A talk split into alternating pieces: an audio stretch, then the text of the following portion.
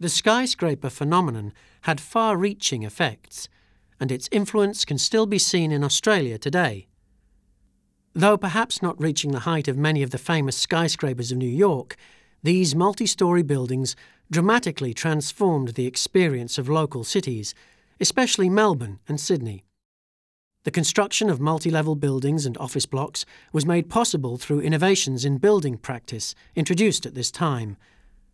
Marcus Barlow's Manchester Unity Building of 1932 merged the use of new materials and technology with sunbursts, chevrons, zigzags, and other decorative flourishes to create a classic example of this new modern style.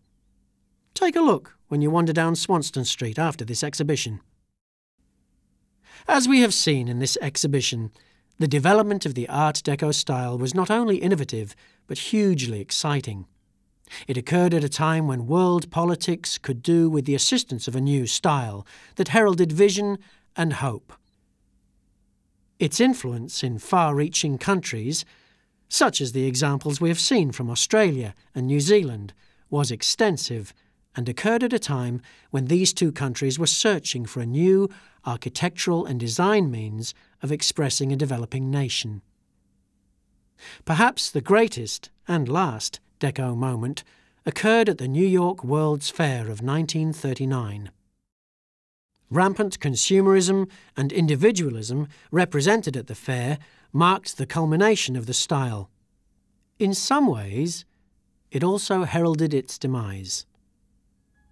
Whilst Art Deco buildings and objects continued to be made after the Second World War, the energy of the style had ebbed.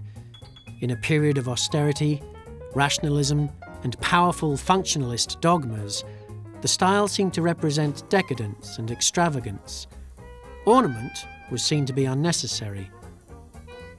Thankfully, however, the style has since been reassessed. Over the last 20 years, designers have continually returned to Art Deco as a source of inspiration. Art Deco, then as now, defies attempts to define or constrain it, to limit the dream of fantasy, glamour, and escape.